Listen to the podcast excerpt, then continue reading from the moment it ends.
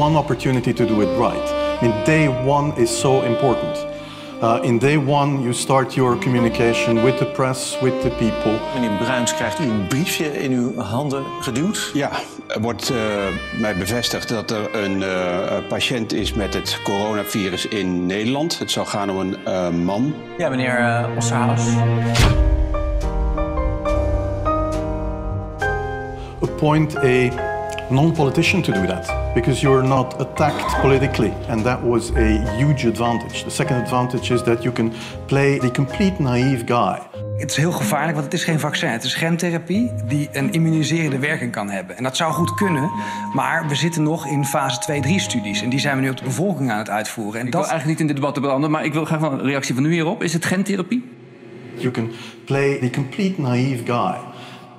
Ja, dat is een kwestie van definitie, maar dit zijn vaccins. This is an unpaid hobby, so it's not a profession or a function, whatever. It's, it's really uh, a hobby that, uh, that flu commissioner thing. Uh, on April 24, 2009.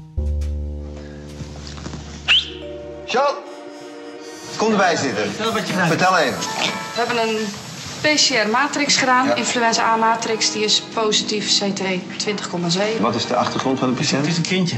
Kindje uit Mexico teruggekomen. Ja, hoe oud? Vier jaar. Knetterpositief. Ja, dus dat zou betekenen dat we de eerste geval in Nederland hebben.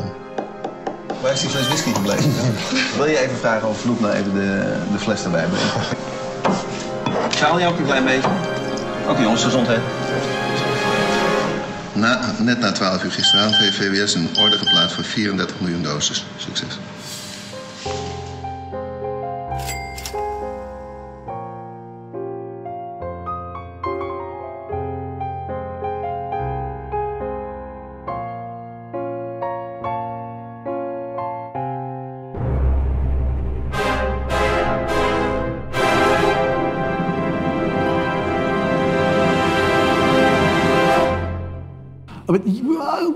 Okay, thank you very much, uh, Mark.